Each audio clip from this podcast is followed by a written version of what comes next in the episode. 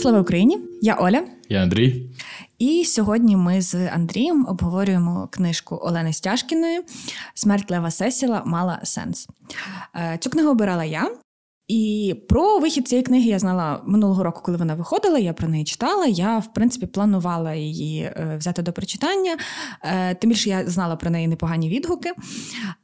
І коли ми почали робити подкаст, я взяла на себе сміливість, напевно, відповідати за сучасну прозу, тому що я знаю, що Андрійко більше любить класику, більше любить поезію, і сучасна проза не так часто трапляється йому в його е, читацький портфельчик. Тому, якщо ви бачитимете поезію, це скоріше за все обере Андрій. А якщо сучасну прозу, то це скоріше за все буде мій вибір. Власне, для подкасту я обрала цю книгу, тому що я знала, що вона написана двома мовами. Є перехід там з російської на українську, і це мені здалось цікавим, в принципі, в плані літературно-культурному, і, звісно ж, на часі в тих подіях, в яких ми перебуваємо зараз. І перше моє питання до Андрія.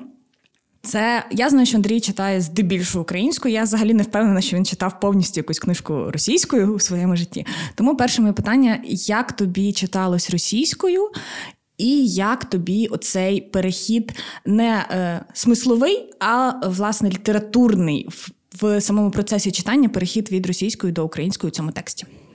На жаль, я читав книжки російською мовою, десь може чотири за все життя. Ну я цим пишаюся, як ви бачите.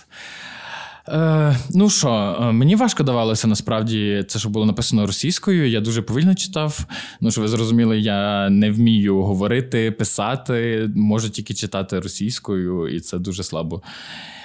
І, ну, Але було нормально. Я розумів, я знав, що там буде оцей перехід на українську. Я дуже часто перегортував, коли вже нарешті там дивився, вже на якому розділі буде українська. І, ну, чесно кажучи, я був розчарований, е, тому що про цей перехід, зміну мови вказано і в рецензії книги. І я чекав чогось такого, щоб е, можливо обґрунтувало цей перехід, показало, е, ну, типу, як персонажі змінювали свою мову. Але насправді просто змінилася мова авторки і персонажів. От і все. Ну тобто, в один момент, і я навіть не зрозумів, е, чому так сталося, тому що якихось явних факторів не було, і плюс не було оцього моменту, як можливо люди, е, саме їхнє бачення змінення мови. Тобто вони про це не говорили. Якось раз-два згадується мимобіжно, о, що ти завжди будеш говорити українською, і там одна героїня відповідає, що так. От і все. Ну мені навпаки це сподобалось, е, що не було якогось. Е, такого переломного моменту, свідомого якоїсь. Велика катастрофа, велика трагедія є, про яку ми всі знаємо і розуміємо, бо книжка починається з 1976 року і доходить до 2020 року. Тому ми розуміємо, що власне могло спричинити перехід на українську. Е, і мені, в принципі, сподобалось це. Бо ем, для мене навіть не знаю, якось тон змінився. Незважаючи на те, що я російською читала багато свого часу, е, але твори написані Власне, російською я читала, напевно, останній раз в 20-му році, і то Набокова. Тобто, це щось таке не сучасне, а сучасну російську прозу, російськомовну, я вже дуже давно не читала. Тому мені спочатку теж було важкувато продиратися через російськомовний текст. Але оцей перехід він для мене був якимось таким природнім. Тобто мені навпаки сподобалось, що не було якогось е, такого переломного моменту, якоїсь такої е, не знаю, жирної крапки, жирного знаку оклика або жирного знаку запитання, який змусив би їх перейти. Так, але просто в описі е, ну, акцентується на цьому моменті, і тому я очікував, що саме отаке буде. Тобто, це нормальний перехід, я з тобою погоджуюсь, але кажу, мої очікування і реальність не співпали. А тоді моє наступне питання: як тобі загалом? Е, ця книга, тому що я, в принципі, люблю такі книжки. Я люблю, коли в книгах багато персонажів. Я люблю такі книжки про переплетення доль, про те, як люди. Переживають життя одне одного, як вони сплітаються, як їхні шляхи розходяться.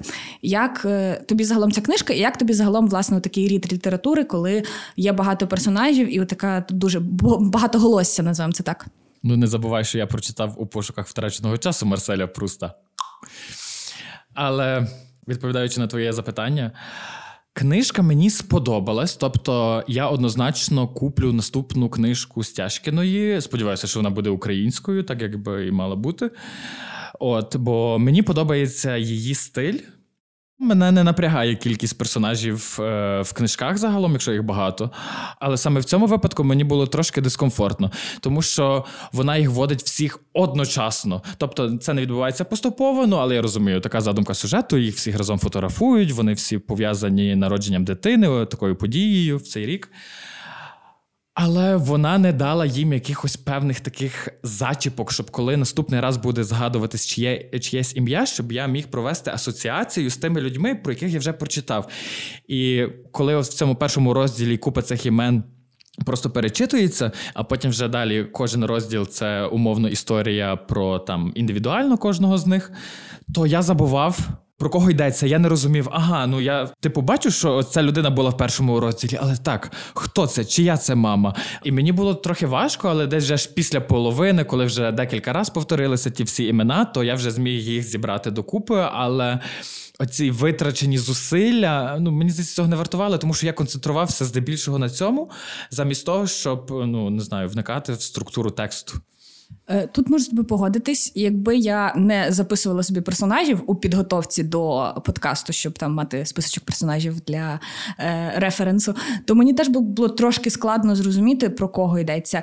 Я першу третину книжки не дуже розуміла, хто такий Фінк, ким він їм приходиться. Бо спочатку я подумала, що це лікар цього пологового будинку, потім виявилось, що ні, що це просто дядько, який їх такою е, іронією долі поєднав усіх в одну велику родину, і який став їм теж рідним. Тому. Е, Багато персонажів це класно, так, але вони були трошки хаотично введені. Погоджуюсь з цим. І читаючи там відгуки на Гудріці, я теж бачила, що для людей це теж було таким для деяких е, рецензентів. Це теж було таким проблемним моментом, коли це було е, забагато, е, за так, щільність тексту така занадто висока. Е, з речей, які мені також е, дуже імпонували, дуже сподобались в книжці, це такі дрібні детальки. Е, побутові, які не знаю, це напевно робить цю книжку якось comfort food, тому що ти себе впізнаєш в цих родинах, в цих дітях, на якихось своїх знайомих, оце зростання в 90-х. Марія, яка працює в Марікей, е, згадування, наприклад, про шахту Засядька. Я принципі забула, що така подія була, але коли там промайнуло це прізвище Засядько і про про цю шахту, про трагедію на ні, я згадала, що це таке ж таке теж було.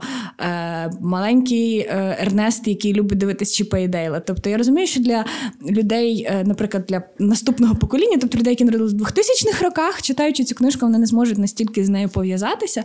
Але мені, коли я читала от про зростання дітей, про 90-ті, початок 2000-х, воно мене дуже затягувало і дуже було якимось своїм і рідним через отакі невеличкі детальки, які здається, що. Е, вони непомітні, але вони тебе дуже притягують, бо ти розумієш, що це твоє, бо ти їх зчитуєш. Тобі не треба, е, це не якийсь там інтертекстуальний складний текст, де тобі треба доколупуватись. Це просто деталі, які розкидані. Якщо ти їх зчитуєш, тобі дуже приємно. І, наприклад, я розумію, що донечанам. І хто народився в Донецьку, хто жив у Донецьку, в Донецькій області, для них, напевно, це ще сильніше, тому що вони е, географічно навіть можуть зрозуміти, де що відбувається. Бо один з персонажів Петро він водій тролейбуса, він розказує про свої маршрути. Е, і вони навіть можуть зрозуміти, на яких вулицях Донецька відбувалися події, і ще більше не знаю, поріднитися, відчути е, побут цих персонажів, життя цих персонажів і побачити світ і Донецьк, е, їхні зболена земля обітована, як вони її називають, е, очима персонажів. Так, цей аспект мені також дуже сподобався. І я би хотів додати, що до самого самого також написання стилю вона це робить ніби штрихами. Тобто вона не тягне оповідь, вона не відбувається якоюсь дуже лінійною. Все таке, ніби короткими такими моментами е, окреслено. І я за це ставлю їй респект. Е, погоджуюсь, і вона не буквальна. І тобі треба. Е, коли ти вже звикаєш до персонажів, коли ти трохи розібрався з цим початковим хаосом імен і родинних зв'язків, е, потім ти вже зчитуєш, коли легко персонажів, хто до кого має яке відношення, хто до кого має яке ставлення то е, тобі вже простіше, і ти вже зчитуєш там детальки, якісь ти розумієш, ага, це от людина говорить, там не знаю, Богдан говорить про Гаську, або Гаська говорить про свою маму. І тобі вже простіше. І е, такий небуквальний стиль, стиль якимись напівнатяками, напівзгадками, мені теж е, дуже сподобався. Окремо згадаю, згадується там пісня Один в каної у мене немає дому. Це пісня, яка мене змусила ридати в один з тих небагатьох моментів, коли я ридала під час війни. І коли я от вчора дочитувала книжку, і мені трапився розділ, де згадується про цю пісню. Ну, зрунила я слюзинку або дві, тому що це щось таке було е, не знаю, пророче, на жаль. Е, і от в цих деталях, диявол в деталях, і чудовість, прекрасність, неймовірність цієї книжки теж у таких е, окремих детальках. А як ти ставишся до цієї присутності магічного реалізму в книжці? Е, в мене в нотатках теж написано магічний реалізм, знак запитання. Е, воно мені не заважало. Навіть трошки, напевно, в певних моментах воно мені подобалось, але воно було якесь е, трошки ні туди, ні сюди. Ну, тобто воно не було докручене до якогось такого логічної цієї частини тексту, воно іноді тоді вклинювалося, воно мені не псувало загалом е, враження, воно мені не псувало процес читання. Е, Іноді це трошки було ну на самому початку ти трошки не розумієш. Це було зайве це... трошки. Ну тобто, без цього аспекту е, воно би якось можливо трошки зменшило нашаруватість самого тексту. Можливо, погоджуюсь, що Можна сприйняти це як щось зайве. Е, Для тих, хто е, тільки буде читати цю книгу, у книзі є персонажі е, баба. Це такий, напевно, для мене, наскільки я зрозуміла, е, такий матріархальний прообраз матері, берегині. Е, деякі персонажі з нею комунікують. Вона як ну можна сказати, коли як уявний друг у деяких дітей, але вони всі про неї говорять, вони всі розуміють, що вона існує. Е, якийсь такий матріарх, який берегиня, така, яка охороняє оцю їхню групу людей, які долею були зведені і стали такою родиною. І ця баба присутня на фотографіях. Там є такий момент, що вона постійно проявляється як засвідченість на фотографії. І також там є е, персонаж Шубін. Я розумію, що це такий персонаж міського фольклору Донецького, як той, хто у шахтах попереджав е, шахтарів про витоки метану, про різні можливі аварії. Тобто я не знаю настільки глибоко це, але з контексту я зрозуміла, що це теж такий напівміфічний персонаж, міська легенда. І ці персон... ну, мені вони особисто не заважали. Я розумію, що воно було не докручено до прям стовідсоткового магічного реалізму, але і не було якось. Іноді воно було, напевно, все-таки зайве, бо ти не дуже розумієш, в принципі, ролі цих персонажів. Е, можливо, там для маленького Ернеста, коли він спілкується з цією бабою, бо е, він був недолюбленою дитиною, прямо скажемо, і це для нього було якимось спасінням і можливістю з кимось поговорити, вилити якісь свої почуття, поділитися своїми думками. Але на загал, якщо б цих персонажів забрати з книжки, вона би не постраждала. Е, ну, окей, окей, ти маєш рацію насправді. Е, щодо мене, то мені дуже сподобався момент, навіть їх було декілька, е, саме описів якихось бойових дій. Оце те, що я найбільше пам'ятаю, можливо, і. Вона їх описала доволі майстерно. Моментами вони були доведені до якогось такого абсурду, і ну не тільки навіть е, в воєнних моментах. І це найбільше, що мені сподобалося в цій книжці, що е, деколи події ось так аж підходили до такого краю, щоб не скотитися в щось мега абсурдне. Це і про цю козу сапера, і про бабцю Марію, яка стала снайпером. І як вони там сиділи з тим своїм побратимом, і двоє розуміли, що їм страшно. І як Тельма скинула кулемет з даху, щоб ну можливо врятувати когось, ну неможливо, а точно, щоб не було ніякої шкоди. От ці моменти мені найбільше запам'яталися в цій книжці. Погоджусь, бо мені хотілося теж в цьому випуску сказати, що це, е, напевно, перша книжка про сучасну війну, нашу, яку я читаю. І е, мені вона сподобалась тим, що не було зайвого пафосу, не було зайвого якогось е, такого піднесення непотрібного, якоїсь такої бравади. Тому що війна це страшно, це брудно, це сумно. І те, що навіть вона описує, що коли Марія говорить щось страшно, це правда, і так має це писатися. І люди роблять героїчні вчинки на війні, і люди переживають страшні речі, але вони роблять це попри страх за своє життя, попри всю бредоту, попри кров і кишки, які вони бачать щоденно. І те, що ця книжка про війну, але вона не прямо фокусується на війні, на військових діях, і те, як вона описує ці військові дії, мені дуже сподобалось. І я розумію, що в нас зараз буде. У нас і так вже є багато. Ем, літератури ветеранів.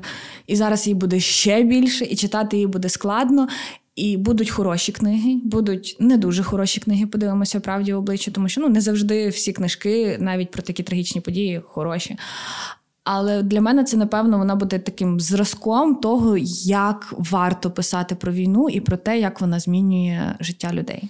Так, це один з таких аспектів. А ще мені дуже сподобалось в плані, що вона показує різницю між людьми, які прагнуть жити в майбутньому і які живуть тільки минулим. Це, мабуть, е, одна з найголовніших тем також цієї книжки що одні люди вибирають е, якесь, можливо, спокійне життя, вони живуть якимись, можливо, навіть дитячими спогадами, коли вони розуміли, що все спокійно, і коли треба було нарешті вже змінитися, бо цей момент настав. Ну тобто, як я розумію, причину цієї всієї катастрофи, це те, що одні люди не захотіли рухатись далі, не захотіли мінятися, а цього вимагав час. Так, але попри це е, є персонаж Богдана математика, батька Ернеста, який е, виїхав в Москву. Ми дізнаємось про це, бо він пише лист, е, пише українською цей лист, і він почувається зрадником. І ти бачиш людей, які лишилися в Донецьку і е, мали оцей прапор, який навіть в цій книжці висміюють як шмату якусь з орлом. Е, але ті, хто лишився в Донецьку і хотіли жити в ДНР, вони. Е, це несуть якось гордо, захищаючи власне своє минуле. А Богдан, незважаючи на те, що він виїхав в Москву і має там.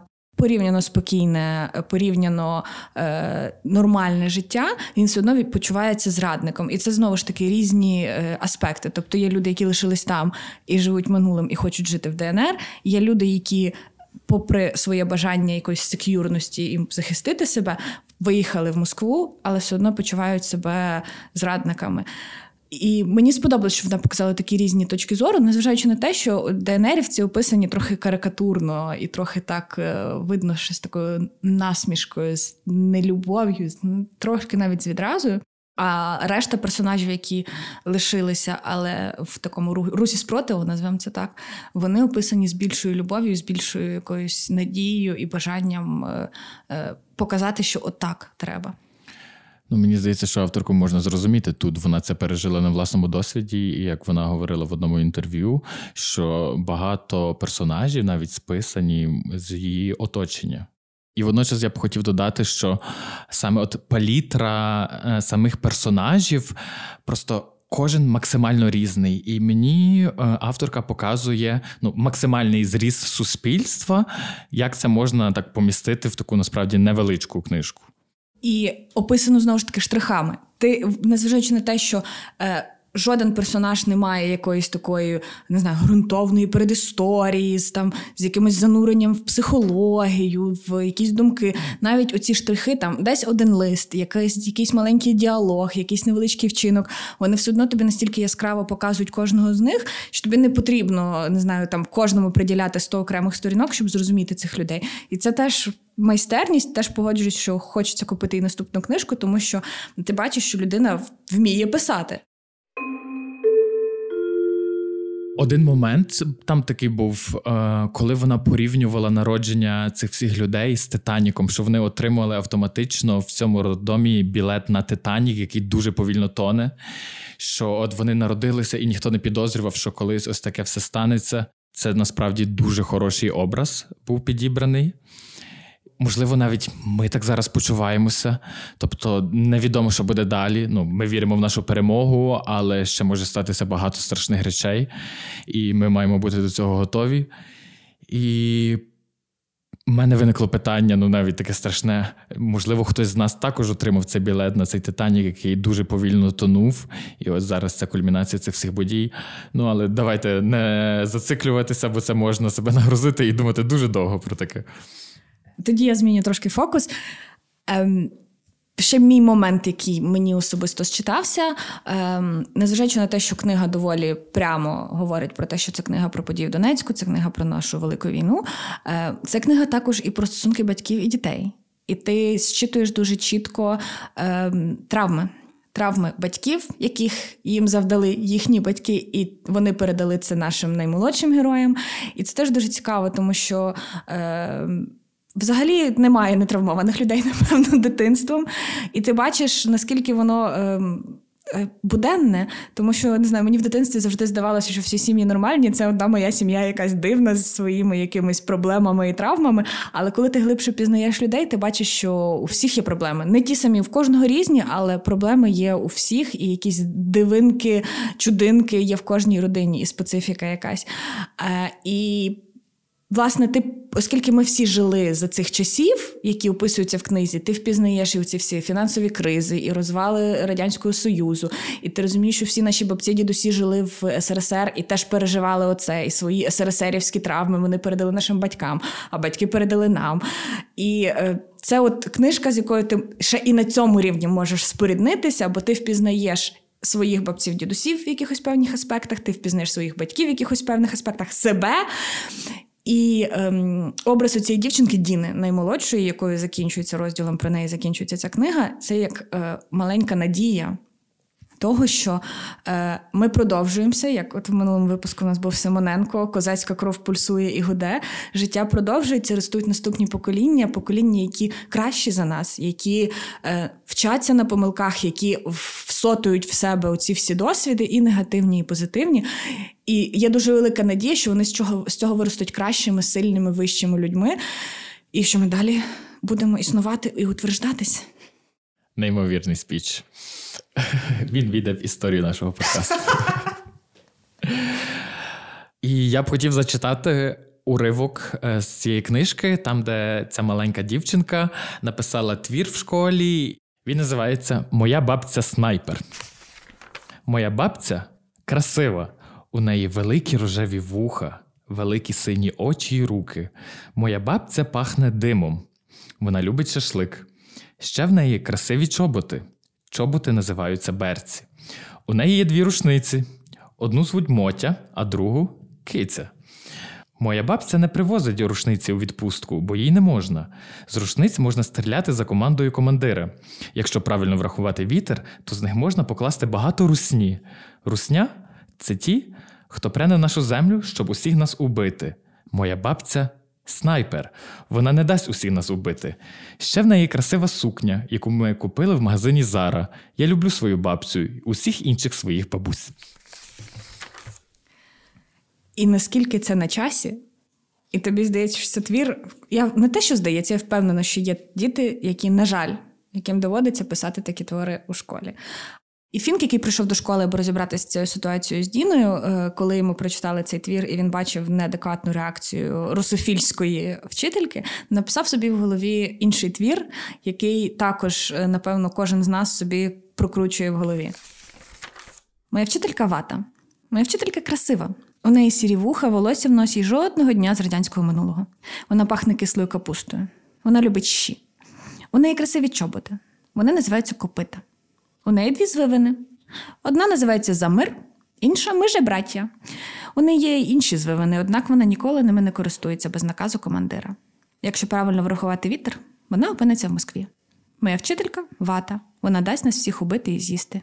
Її саму вже з'їли.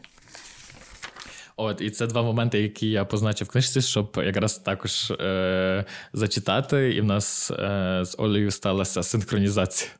Ну, тому що це е, книжка написана, я, наскільки я розумію, 20-го року, е, видана минулого року, і вона настільки в точку попадає в дискурс, який відбувається зараз, що ну, в мене слов немає, як каже мій улюблений мужчина Поворознюк. Е, І це ну, жахливо з одного боку, тому що не хотілося б, аби це було нашою реальністю. Минулого року жодному з нас не хотілося вірити, що це наша реальність. Але це вона, і коли ти читаєш такі моменти, потрапляють прямо до серденька тобі. Давай також обговоримо момент, е, який стосується назви цієї книжки. Чому авторка обрала саме цю назву? Перед прочитанням я загуглив, хто такий Лев Сесіл. Лев Сесіл це дуже відомий лев, е, який жив в одному заповіднику, назви вже не пам'ятаю. І незважаючи на його вік, він дуже довго жив. Е, в нього була не сива борода, тобто він виглядав як молодий. І цього лева застрілив е, якийсь стоматолог зі США, просто як заради розваги. Е, я пам'ятала про Лева Сесіла, це було в новинах. Ну, я не знаю, яким чином мені трапляються новини, але я пам'ятала цей такий напівскандал, тому що це все було там напівлегально і ну, смерть. На на смерть Лев Сесіл не заслуговував. І в цій продовження цієї історії, що е, Дантист цей з застрелив цього нещасного Лева Сесіла, і е, це було великою проблемою також через те, що Заповідник це екосистема, і переживали, чи Лев, е, наступник Сесіла, не вб'є всіх його нащадків, і як взагалі буде поводитись Прайд без свого вожака. Е, І насправді наступника Сесіла також вбив, по-моєму, інший США е, мисливець, абсолютно безсенсовно. І стяжки напишу, що смерть Лева Сесіла мала сенс, а смерть його нащадка ні. Так, і свого роду ця смерть мала сенс, тому що е, ну, це був напівскандал, як вже Оля сказала, але це змінило курс напрямку природоохоронності в Африці. За це взялися більш жорстоко, більш контрольовано. От і я дивився інтерв'ю з авторкою, там, де також її питають за назву цього твору. І вона розказувала, що вона побачила статтю випадково, там, де було. Написано про найвизначніші події, які запам'яталися 2015 року. І оця смерть цього лева там була вказана.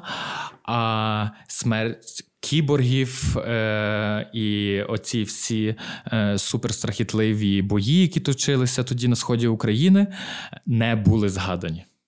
Так, і навіть не ще до того, як я прочитала також це її інтерв'ю. Е- в мене теж було питання, тому що ну, взагалі воно на поверхні, напевно, лежить. От смерть Лева Сесіла мала сенс, і ти починаєш задумуватись, а що взагалі має сенс. І це, напевно, одне з таких великих питань, які я винесла з цієї книжки. Бо, по-перше, що далі? А по-друге, чи все взагалі це все має сенс, наскільки це все змінює наше життя, але чому і навіщо? Ну, ми всі живемо в книжках е, Самюеля Бекета, насправді. Так, так. Ну що, переходимо, можливо, до другої частини, яка буде суперкороткою. І ми поговоримо про біографію авторки. Так, ну на відміну від інших наших персонажів, більшості інших наших персонажів, наших епізодів, е, Олена Стяжкіна, е, на щастя, ще жива. Вона з нами, вона встигла вчасно виїхати з Донецька. Е, вона не лише письменниця, вона також і перша її спеціальність, вона історикиня. Вона викладала в Донецькому університеті імені Стуса. Е, крім художніх книжок, вона має також і історичні розвідки. Одна з них це смак радянського. В мене є ця книжка, планую її прочитати, бо мені такий е, тип нонфікшену, коли це щось антропологічно, культурологічно, соціологічне, дуже подобається. І цікавий мені її погляд на е, роль їжі, роль столу в Радянському Союзі. І варто зазначити, що ем, Стяжкіна дуже довго і дуже успішно, що спочатку 2000-х видавалася у Росії. Вона писала російською мовою, і наскільки я зрозуміла, що це були такі е, оповідки, твори, е, легке читання про кохання, якісь такі е, суперлегкі оповідання. І як вона цікаво, як вона після цього еволюціонувала в насправді такі, на мій погляд, дуже достойні речі, такий хороший роман, який, в принципі, на мій погляд, мав би лишитись в історії української літератури. І, звичайно, після 2014 року вона перестала видаватись в Росії, і це, напевно, підозрюю, що буде остання книжка її російською, і то напів, напівросійською книжка. Е, і я дуже сподіваюся, що пані Олена продовжить свою творчу діяльність і як письменниця, і як науковиця, е, тому що е, мені цікаві і її майбутні літературні твори, а також її майбутні монографії. Бо, незважаючи на всю відразу до цього утворення Радянського Союзу. Він мав вплив на наше життя, навіть тих, хто вже народжений не в радянському союзі, і вивчити його, аби зрозуміти нашу травму, аби зрозуміти те, з чим ми йдемо в майбутнє, вивчити всі помилки. І не повторювати їх, це от робота таких історикинь, як пані Олена. Тому дякуємо вам за вашу діяльність і е, сподіваємося ще колись зустрітися з вами на нашому подкасті. І дякуємо нашим сьогоднішнім партнерам. Це вино Кантарус з Іспанії. І як вже класично, пивоопілля. Наступного разу ми будемо обговорювати твір кримсько-татарського автора Шаміля Аляльдіна Мердевен. Готуйтесь. Дякуємо за прослуховування. Підписуйтесь, шерте, лайкайте, коментуйте. До зустрічі!